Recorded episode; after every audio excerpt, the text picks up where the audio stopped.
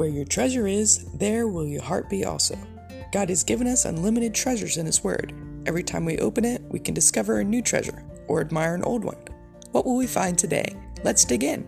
Here's Carla Early with Treasure Hunt in the Word.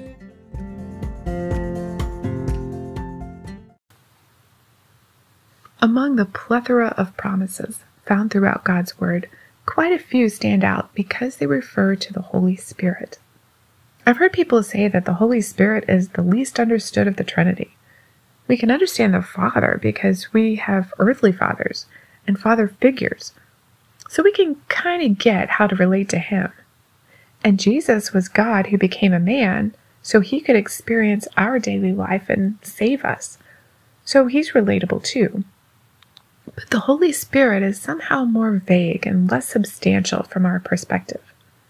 But really, we should know him best of the three because he lives in us.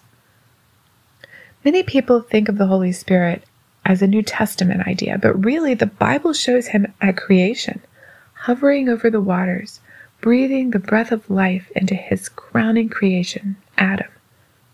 In the Old Testament, when we read the word breath, in Hebrew it's the same as spirit.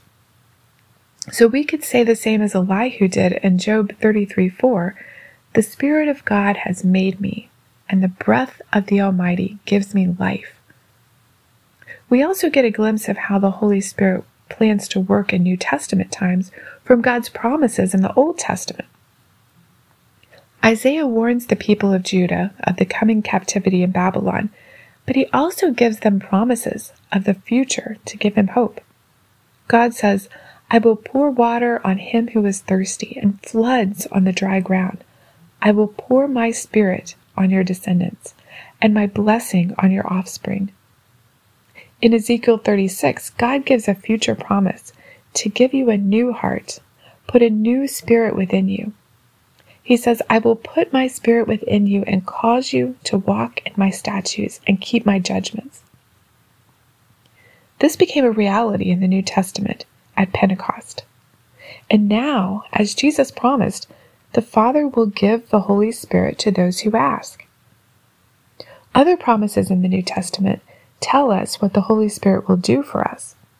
2 Corinthians 1:22 says that when we are saved, God seals us and gives us the Holy Spirit in our hearts as a down payment or guarantee of things to come. Having the Holy Spirit to abide in us guide us, teach us, and help us, gives us all that we need to live the Christian life. When we suffer for Christ's sake, He will be with us and cause us to glorify God through it, give us strength, and bless us. The Holy Spirit had the power to raise Jesus from the dead, and He has the power to give us life. Just think, He lives in us in fact, John 3:34 says God does not give us the spirit by measure, a little here and a little there. He is unlimited. Having the Holy Spirit in us promises to change us. Our body becomes the temple of God Himself. He gives us freedom and He adopts us into His family as sons and daughters. Jesus told us that he would send the Comforter to abide with us forever, to help us remember the things he said and teach us. If you know the Lord, you have the Holy Spirit within you, as well as all of these promises. Have you found them true in your life? If you don't know the Lord, would you like to? Ask Him to come into your heart and live with you forever. If you have any questions about this, or if you want a transcript of today's podcast episode with all the scripture references, please contact us.